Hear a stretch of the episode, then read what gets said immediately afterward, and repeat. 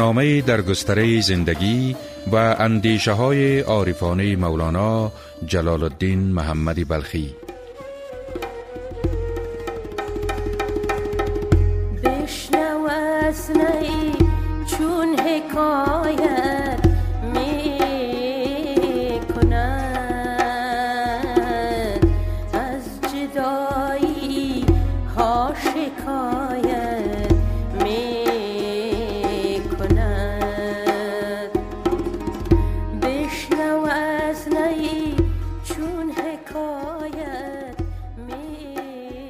شنوندگان عزیز سلام و رحمت خداوند بر شما باد که ما را در این سفر عرفانی همراهی می کنید.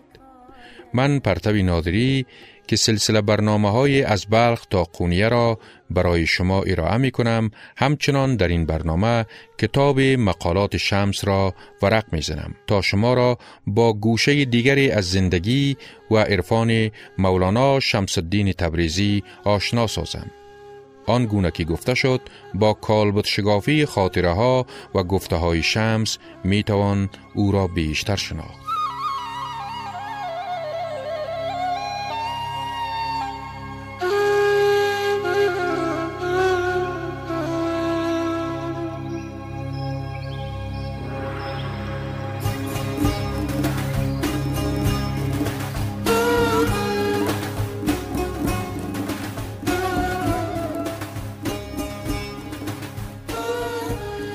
پدر شمس مردی است پارسا و نیکو.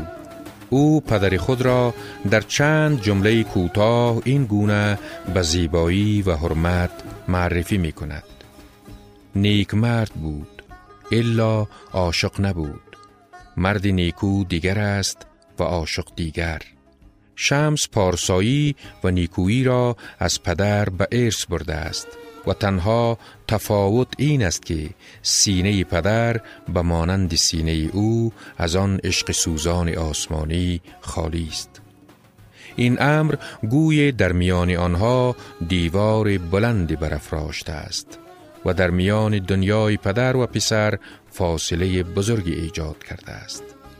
این عشق سرانجام شمس را در همان دوره های نوجوانی وامی دارد تا خانه پدر را ترک کند و چنین است که شمس کانون خانواده را رها می کند و بر رسم صوفیان به سیر و سیاحت در آفاق و انفس می پردازد. او یک چندی در جستجوی آن حقیقتی برتر در مدرسه ها و خانقه ها در شهرهای گوناگون به سرگردانی به سر می برد و در جستجوی آن است تا برای پرسش های خود پاسخهای تسکین دهنده پیدا کند. در تبریز مدت زمان شاگرد شیخ ابوبکر سلباف می شود ولی او نمی تواند آن جوهری را که در شمس است بشناسد. شمس او را با خشم رها می کند و پای در راه های سفرهای دراز می گذارد. افلاکی بر روایت از سلطان بلد می نویسد که روز شمس تبریزی با پدرم می گفت مرا شیخی بود ابوبکر نام در شهر تبریز. جمله ولایت ها از او یافتم اما در من چیزی بود که شیخم نمی‌دید و هیچ کس ندیده بود. آخر آن چیز را در این حال مولانا دید. در بغداد مدت زمانی به صحبت شیخ شیوخ عصر اوهد الدین کرمانی درآمد. اما از اینکه او را احوال در جمال پرستی بود نیز رها می کند و گفتار شیخ شهاب الدین سهروردی دل می بندد. ولی گفتار شیخ هم نمی تواند خاطر او را تسکین دهد.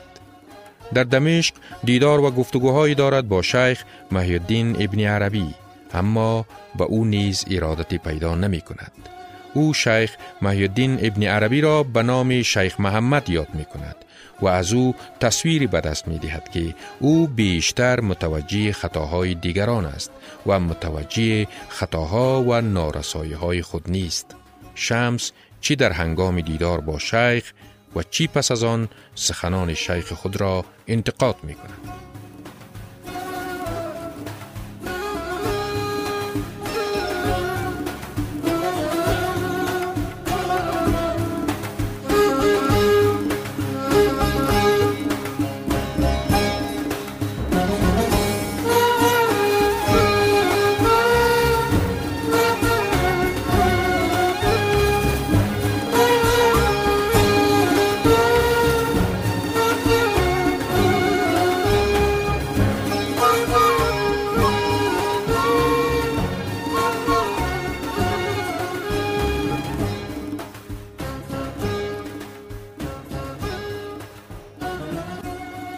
در سخن شیخ محمد این بسیار آمد که فلان خطا کرد فلان خطا کرد و آنگاه دیدمی که او خود خطا کردی.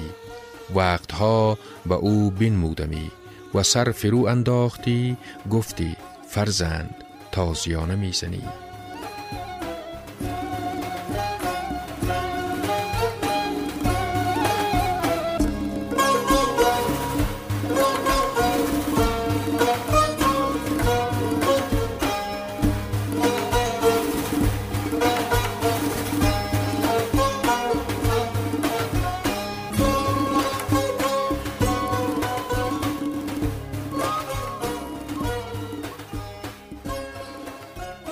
شمس بدین گونه در میان مشایخ روزگار بسیاری ها را می آزماید ولی آن چیزی را که او در جستجوی آن است در نزد هیچ کدام آنها نمی تواند پیدا کند.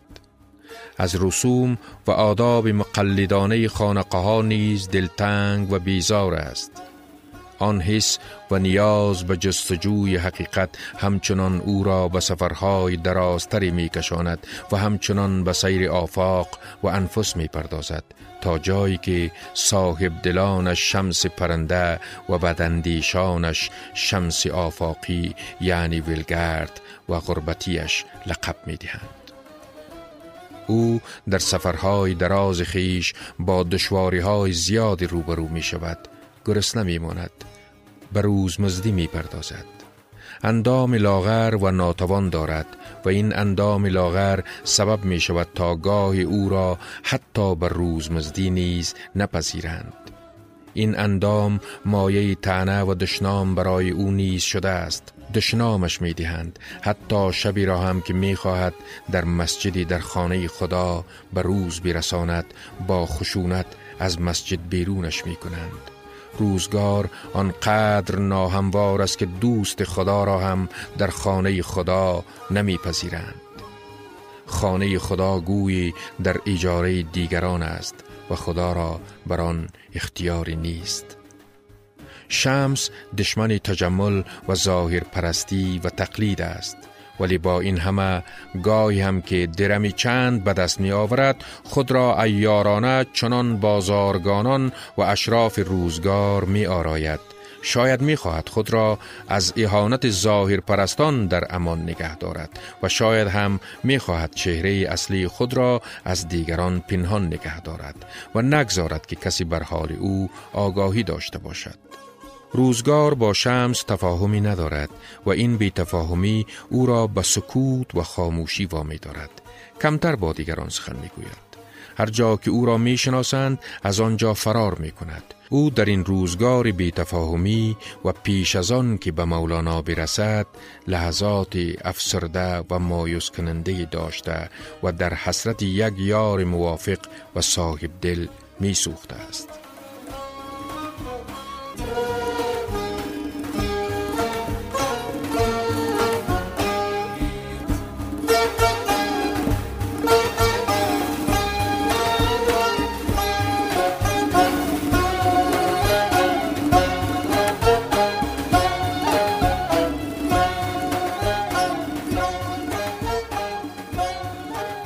درست معلوم نیست که مولانا شمس الدین در چه سال خانه پدر و تبریز را ترک کرد و به سیر آفاق و انفس پرداخت.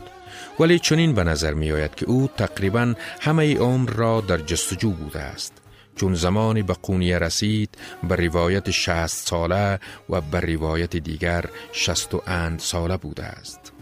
اکثرا از دیدار شمس با مولانا به نام تولدی دیگری مولانا یاد کردند و پژوهش ها بیشتر روی اثرپذیری مولانا از این رویداد صورت گرفته است در حالی که از این دیدار می‌توان به گونه نقطه عطفی در زندگی این دو چهره شگفت عرصه ادبیات عرفانی فارسی دری یاد کرد. رابطه آن دو یک رابطه خلاق و دو جانبه است. در نتیجه این دیدار نه تنها مولانا بلکه شخصیت شمس نیز دستخوش دیگرگونی می شود. از شمس تا کنون هیچ اثری نوشته شده در هیچ یک از رشته های دانش بشری به ما نرسیده است. او خود می گوید که عادت به نوشتن نداشته است. من عادت به نوشتن نداشتم. هرگیز چون نمی نویسم در من می ماند و هر لحظه مرا روی دیگر می دید.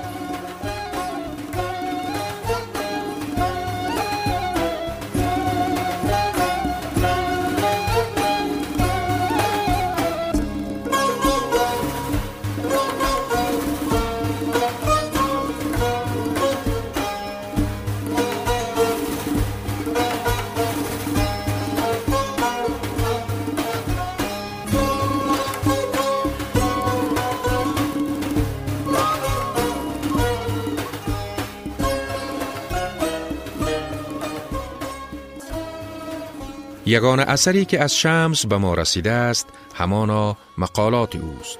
مقالات نه تنها یکی از گنجینه های درخشان ادبیات عرفانی فارسی دری به حساب می آید بلکه آن را می توان یکی از با اعتبارترین منبع تحقیق در ارتباط به زندگی، اندیشه و دیدگاه های عرفانی و اجتماعی و رویدادهای دانست که بر شمس و به قول مولانا بران خداوند خداوندان اسرار گذشته است.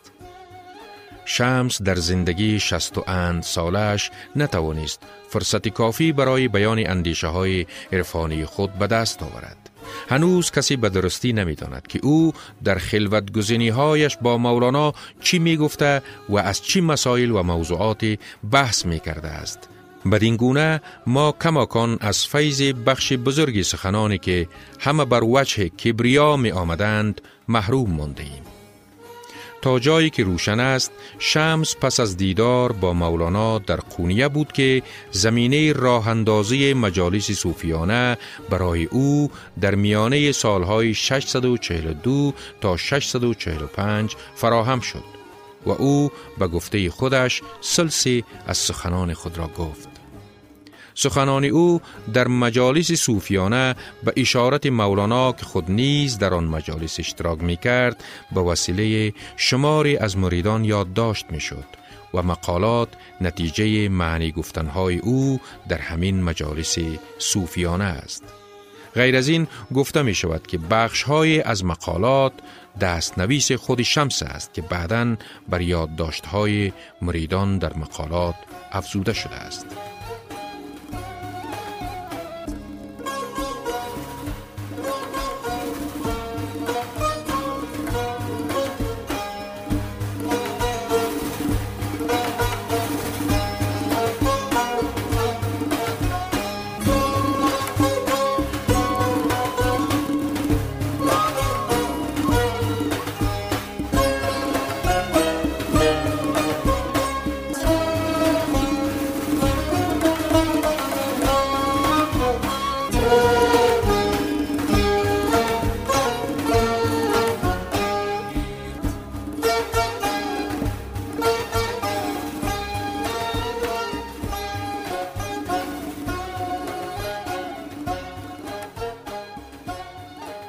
مقالات شمس از چندین جهت دارای اهمیت گسترده می باشد.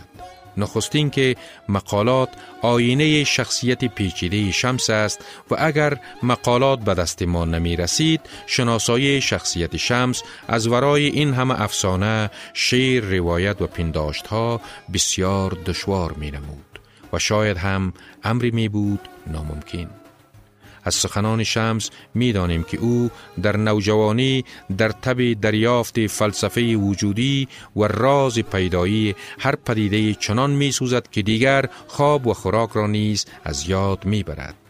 و مشتاقانه می خواهد بداند که فلسفه حیات چیست چرا او به جهان آمده است زندگی این دریای همیشه جاری اگر پایانی دارد این پایان چگونه خواهد بود در مقالات می خانیم.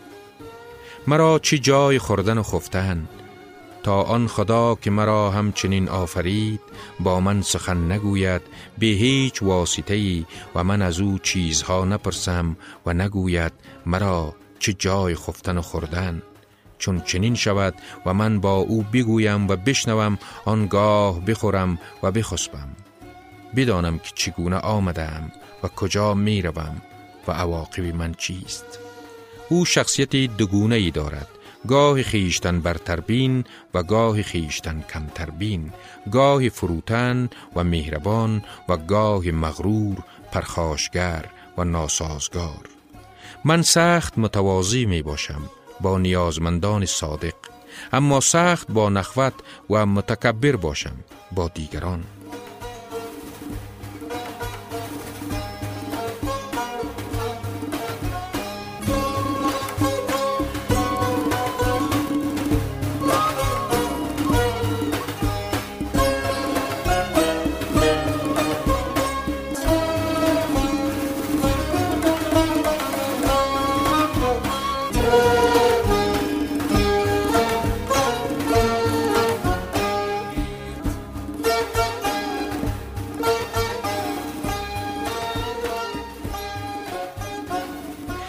اهمیت دیگری مقالات این است که شمس در جریان سخنان خود ما را با گوشه های از زندگی و اندیشه های شماری از شخصیت های فلسفی و عرفانی برجسته خاورزمین آشنا می سازد. چنانکه در مقالات اشارت وجود دارد در ارتباط به بزرگان چون ابوبکر سلباف تبریزی، بایزید بستامی، منصور حلاج، شیخ محیدین ابن عربی، امام فخر رازی، امام غزالی، جنید بغدادی، اوهد الدین کرمانی، حکیم سنایی و دیگران. او که خود با شماری از این بزرگان دیدار و گفتگو کرده است گاهی با چنان اشاره و ایجازی در زمینه سخن میراند که اگر خواننده پیش از آن با اندیشه ها و زندگی آنها آشنایی نداشته باشد با دشواری می‌تواند چیزی از چنان اشاراتی دریابد. شمس زبان انتقادی کوبنده ای دارد.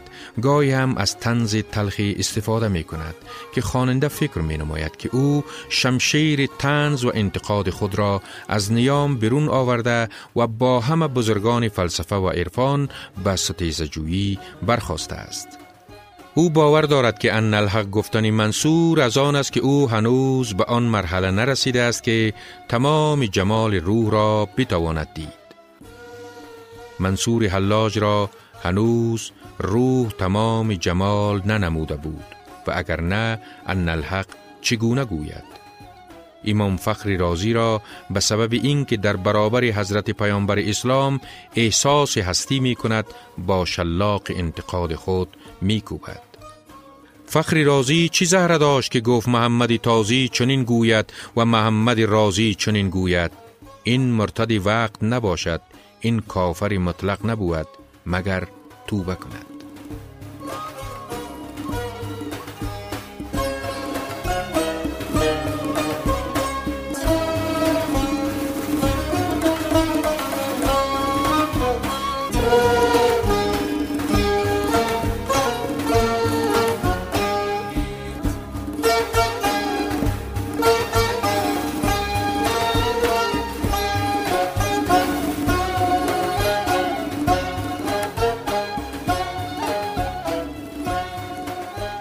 شنوندگان گرانقدر در دهمین برنامه از بلخ تا قونیه گوشه های دیگری از زندگی شمس را در آینه های گفته های او تماشا کردیم اما کتاب مقالات او چنان گنجینه بزرگی است از سخنان حکیمانه، عارفانه و گاهی فلسفی که در برنامه آینده بر چنین سخنان درنگ می کنیم.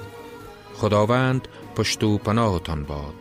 شماره های تماس ما را به یاد داشته باشید. 0700 29 74 70 070 81 98 565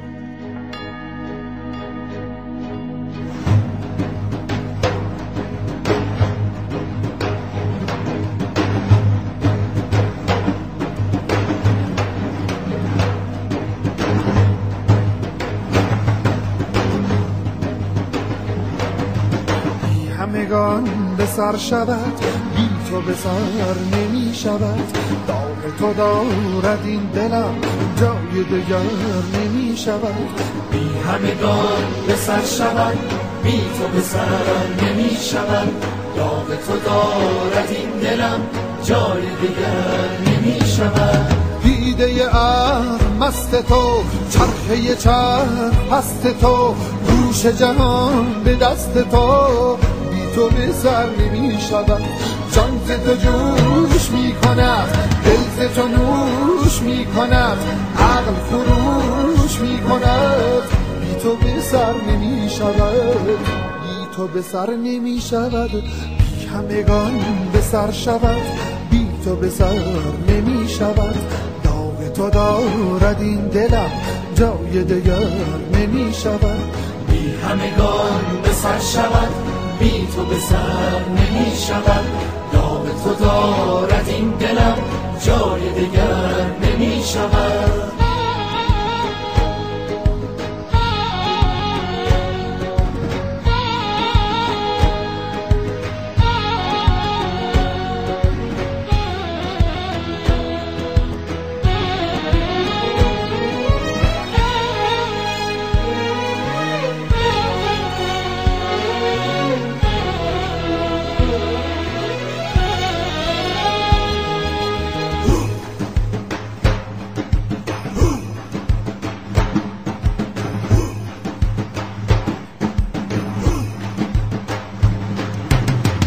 و جلال من توی؟ ملکت و مال من توی؟ آب زلال من توی؟ بی تو به سر نمی شود بی تو به سر نمی شود.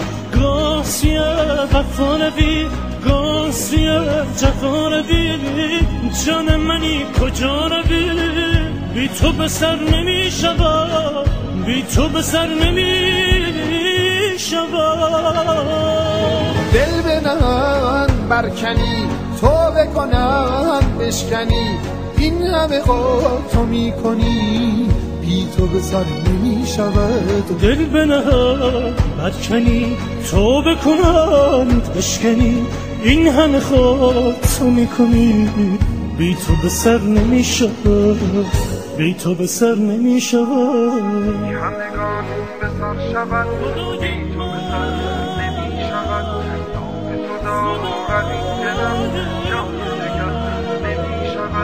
بی همگان به سر شود بی تو به سر نمی شود.